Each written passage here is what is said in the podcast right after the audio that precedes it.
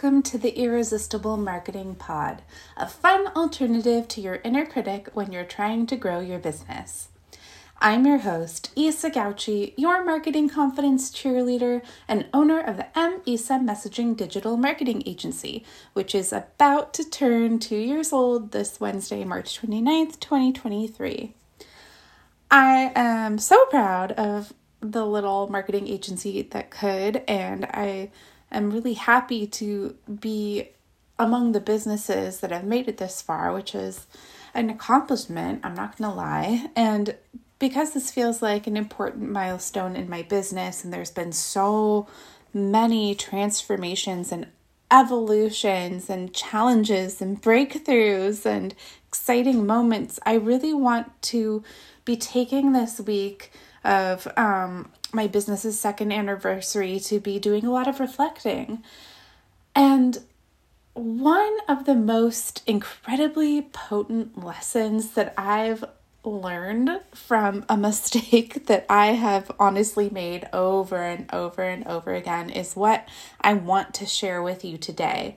Because if there is one thing I could save other entrepreneurs from, if I could, it would be picking the safe choice for what to sell instead of the choice that is right for you.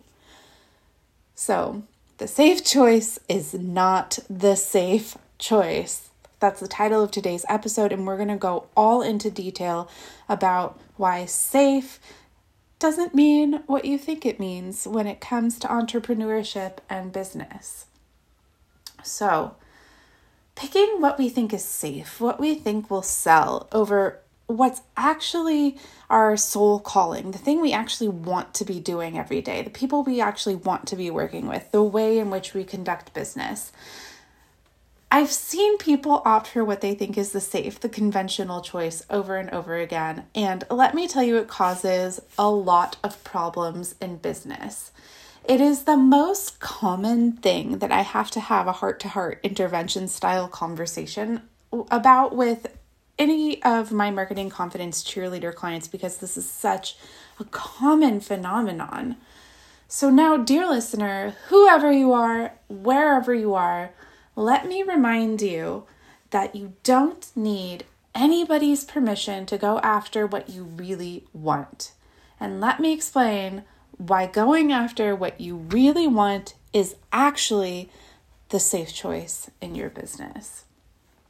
So, let me give you a few examples of clients and colleagues and what this looks like when they pick what they think is the safe choice over what they actually want to offer their customers.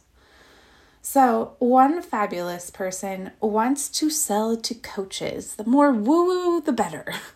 but she's been messaging to traditional talk therapists and structuring her programs as though that is the, going to be the main client in them.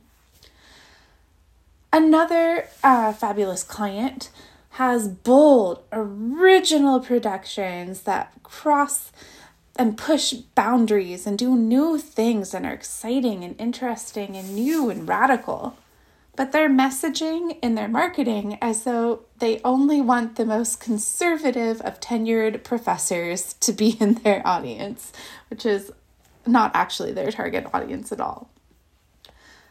Another fabulous, brilliant entre- entrepreneur opened her business daydreaming about offering astrology to solopreneurs to help them plan launches and such.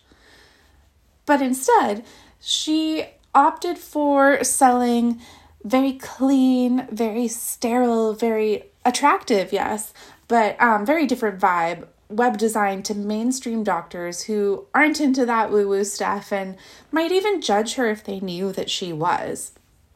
And then I myself, when I opened my business, I knew from the very, very start I wanted to work with queer, BIPOC, radical, feminist small business baddies but I designed my initial suite of services as though I still had to appeal to apolitical, diversity free tech mammoths who were skeptical of creativity and the power of messaging and the power of emotional connection in marketing and only cared about numbers and statistics and studies and data to back it up and were afraid to try anything new, which is, you know, really not my ideal client right now. but I my initial suite of offerings, my initial messaging, the way I spoke in my marketing, the copywriting, the jargon I used, the positioning I used, the way I described the value I was bringing to table, initially it was all to a customer I don't actually want to serve. So, what the fuck is up with that? Why, when we finally, finally get the chance to do our own thing in our own businesses, free from the man, do we not actually do what we want to do? Why, when we're free to do our own thing, are we picking what we think is a safe choice instead of what we actually, actually want? It comes down to this. We, socially, culturally, interpersonally, have a big misconception about what the safe choice actually is. In all of these examples, we didn't do the thing we actually wanted to do because we have been trained to believe that what we want to do can't possibly make us money. So we settle. We pick from choices that we've already seen other people make. But this, my friends, is a big, whopping mistake.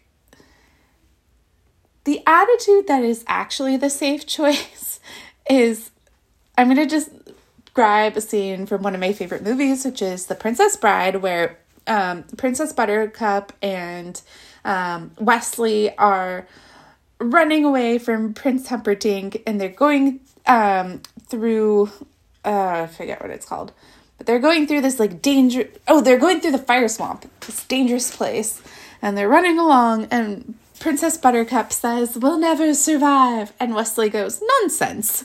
You're only saying that because no one ever has.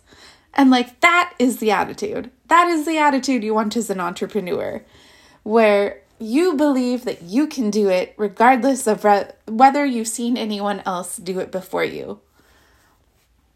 So, here's why what you think is the safe choice is not actually the safe choice to sell. I'm going to go into detail on each of these. But number one, everyone else is doing it. If we think the safe choice is something that someone else has done and a bunch of other people have already done successfully, it's saturated. It's already crowded. It's going to be a lot harder for you to stand out. Number two, it is so much freaking harder to sell something you're not that into. So let's go into detail on these. So, number one, everyone else is already picking the safe choice. So, we are wired to seek out certainty in order to feel safe, and there's nothing wrong with that. But we might want to bring a little bit more nuance to our understanding of this. We tend to equate certainty with the familiar, the predictable, the things we've seen done before so many times that they're considered normal and we think we're supposed to be normal, or the herd might reject us and we'd be abandoned to the dangerous wilderness to fend for ourselves. However, this evolutionary impulse hasn't kept pace with the rapidly changing markets of the digital age. Hey, fellow millennials, remember how we were all told we just needed a college degree and our financial future would be set for life? Am I right? Here's the thing just because other people have done it before does not make it a safe choice for you. Just because other people have enjoyed financial success in this field in this way does not mean that you will. Remember, the more crowded the field, the more you have to stand out. Conversely, just because you don't have an example of someone succeeding at the exact specific thing you want to do does not mean that you won't succeed. Hell, maybe you're daydreaming about it because you are meant to be the first. You are meant to be the trailblazer, the shining, hope giving inspiration for those who come after. When you make your own niche, you've got zero competition. Your marketing will stand out no matter what because you're doing your own thing and no one else can do you better than you do you. No one else can do you better than you do you. Number two, it is so much harder to sell something that you're not passionate about. if you don't actually want to provide what you're offering, you're going to have a really hard time selling it. True story. Rather than warm and welcoming, you're likely to come across as defensive, desperate, or just plain off in your sales and marketing. You're much more likely to interpret innocent questions from clients and leads as pushback or criticism.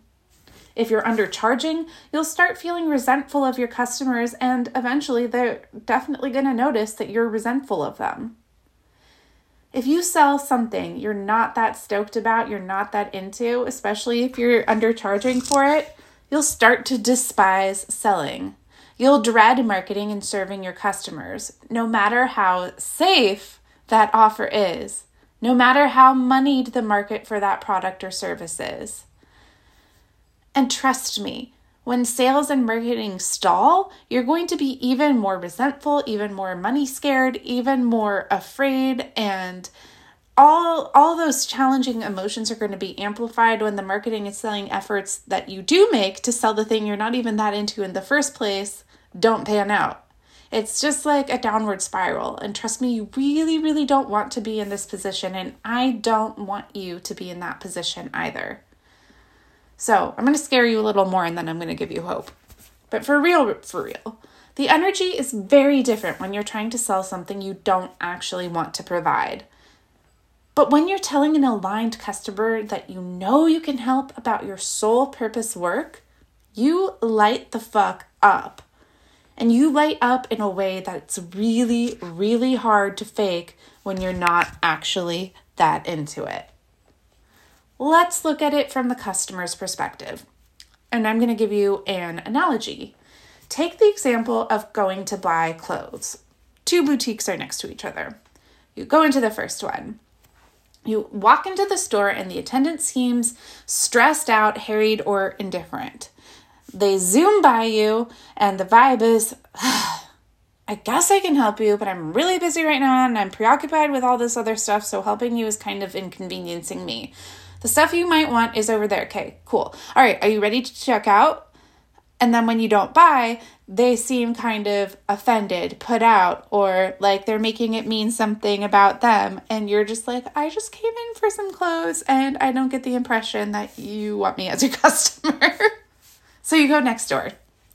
In this boutique, an attendant welcomes you with a huge smile, beaming enthusiastically, offers you a glass of champagne, makes some pleasant chat with you, asks you what you're looking for, and helps you find the absolutely perfect fit that looks more flattering on you than you'd ever dreamed or hoped for and is just perfect for the occasion.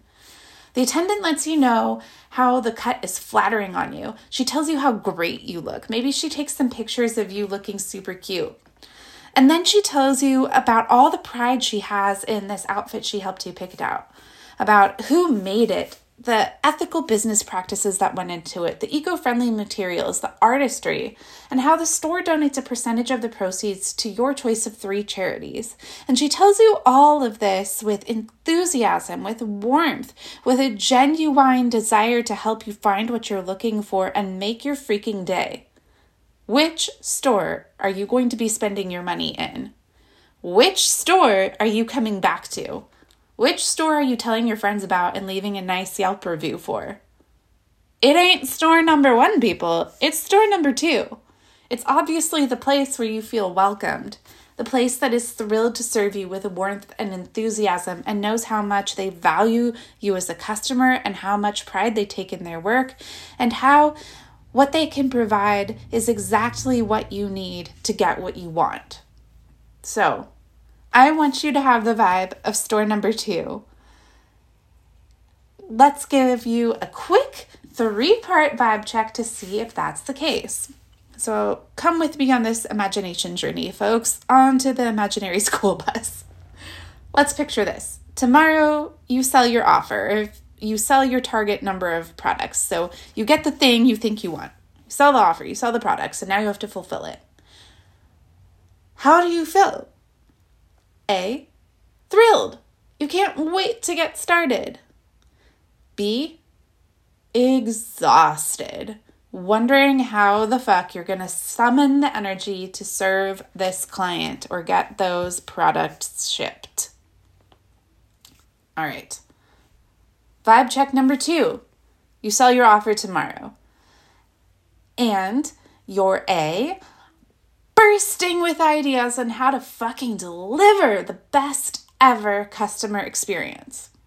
Or B, you sigh and pull up an arduous template that you've borrowed from someone else, some other guru, when it comes time to fulfill the order and it feels overwhelming and tiring, and you are very tempted, or perhaps even do procrastinate getting that order out the door or serving that client. Vibe check number three you sell your offer tomorrow. And the money you'll receive in exchange for that offer is in an amount that brings you emotional ease and excitement. Or B, if you sell the offer tomorrow, it won't make much of a difference to the financial stress and fear you're already experiencing. You'll still be freaking out about money even if you sell something tomorrow. As you probably guessed, you want to have answered A to all of the above vibe checks. If you answered B to questions one or two, that's about how you feel um, about serving the customer and delivering on the offer, you're selling the wrong offer. If you answered B to those first two vibe checks, we already know already. We don't even have to worry about question three. We just know the offer is wrong. If you answered B to question three, does the money feel like enough to bring you ease and excitement in exchange for what you're selling? And if you answered B to this question, double your freaking price and then see if it changes your answer to questions one and two. And yes, I just said double your price because I don't know a femme entrepreneur or an entrepreneur who has lived experience and a marginalized identity who didn't wildly undercharge at some point in her business, especially early on. So double that freaking price and then do this vibe check again. And if you still feel meh about delivering on that offer, wrong offer. You're not offering something you actually want to sell. You're offering what you think or you've been told is the safer choice, but it's actually not. So here is the most important question of all for you. If money weren't a problem, if you didn't have to worry about money at all, zero zip, what would you actually want to provide? What would you want to be spending your days doing, and who would you be doing it for? What's that offer? Sell that thing. The real safe choice is the thing you actually want to sell, and let me tell you why. When you sell what you actually want to sell, it's so much easier to stand out in a memorable and attractive way. It's so much easier to welcome in new customers and serve them well without burning yourself out. This is why my favorite business coaches preach that you should be literally horny for your offer. Like, that's the word. I'm trying to remember which one of my coaches said that, but the word is horny. Like, that's how into your offer you are. So please, please do not let anyone convince you that it's smart business to just do what other people are doing.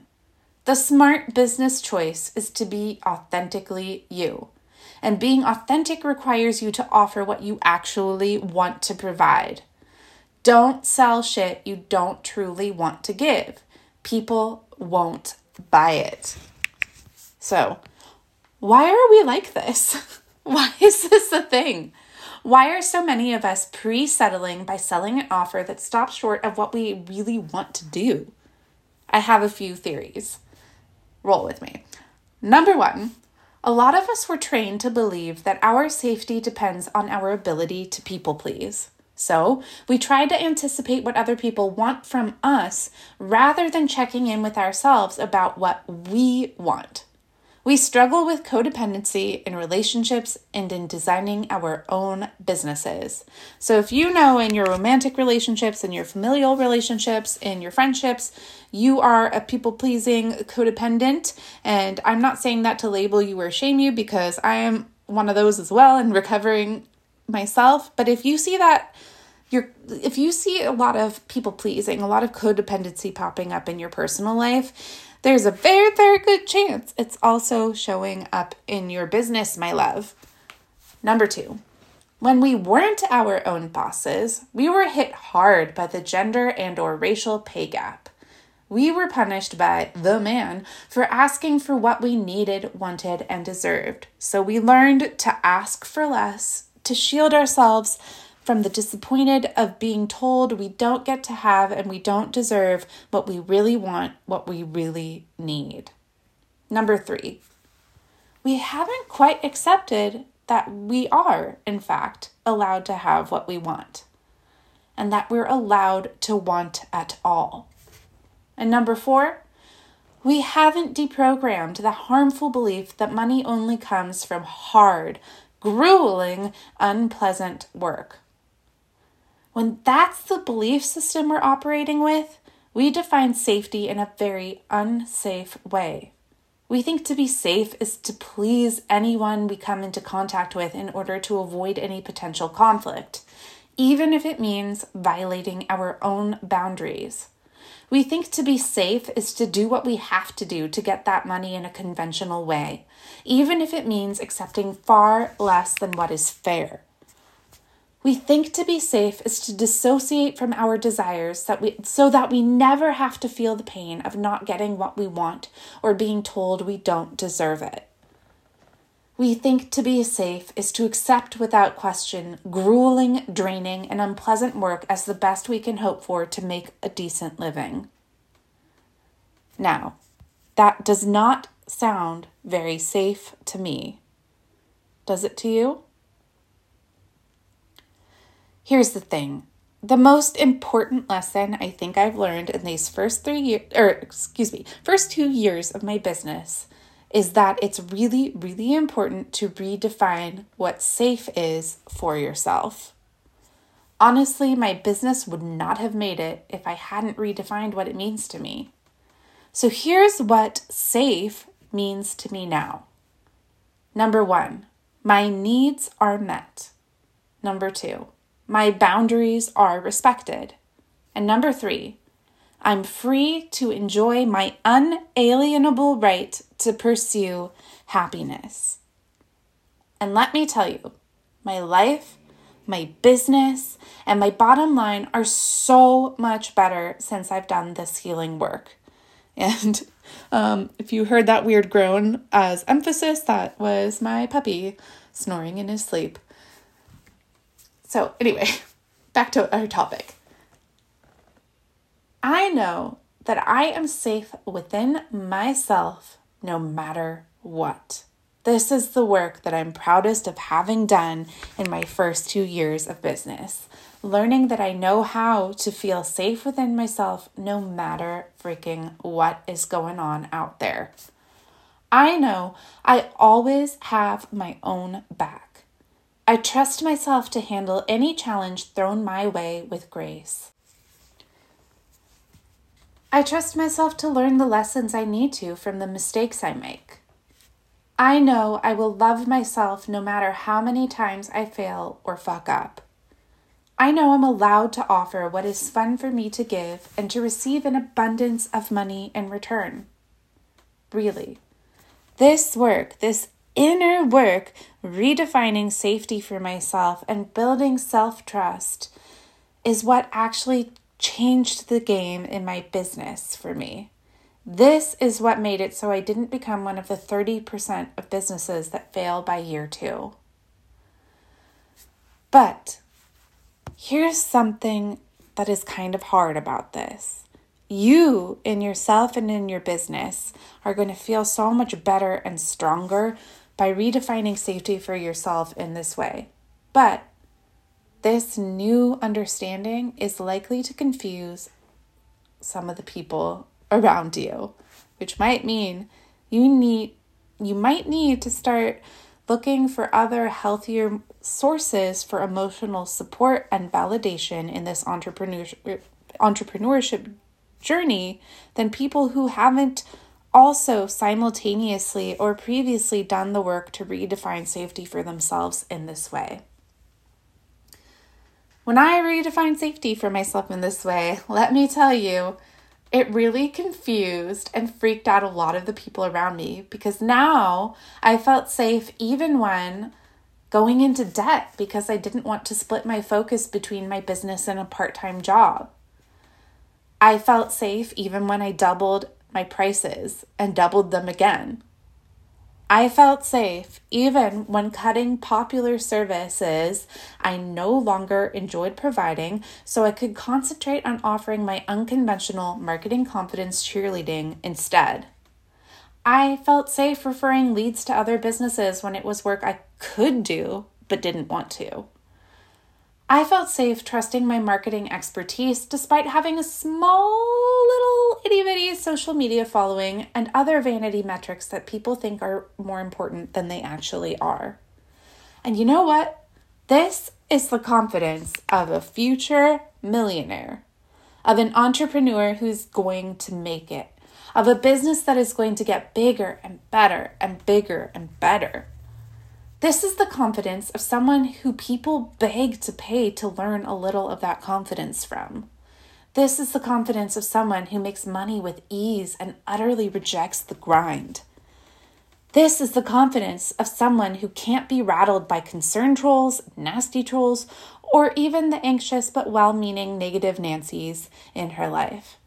This is the confidence of someone who knows what she wants. And this is the confidence of someone who goes and gets it. Don't you want that for you? I want for that for you. And I want you to have the support you need to develop this unshakable sense of inner safety, this brilliant, unwavering confidence, no matter what the naysayers in your life or even your own super mean inner critic says. If you're ready for your whole life and your whole business to rocket into the upper stratosphere of your dreams, please do yourself a favor, do your business a favor, do your heart a favor, and sign up to work with me one on one with Season of Support, my beloved 12 week one on one cheerleading program where we'll make sure you're stoked, not settling in your business. You can learn more at the link in the show notes. And if you'd like to infuse your marketing with some irresistible magic, make sure you're signed up for my free newsletter, which is also linked in the show notes.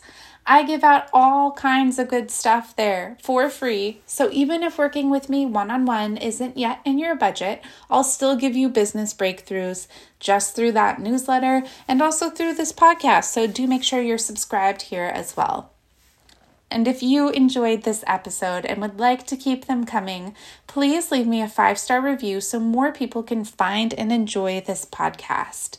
Your feedback goes such a long way and is so very deeply appreciated.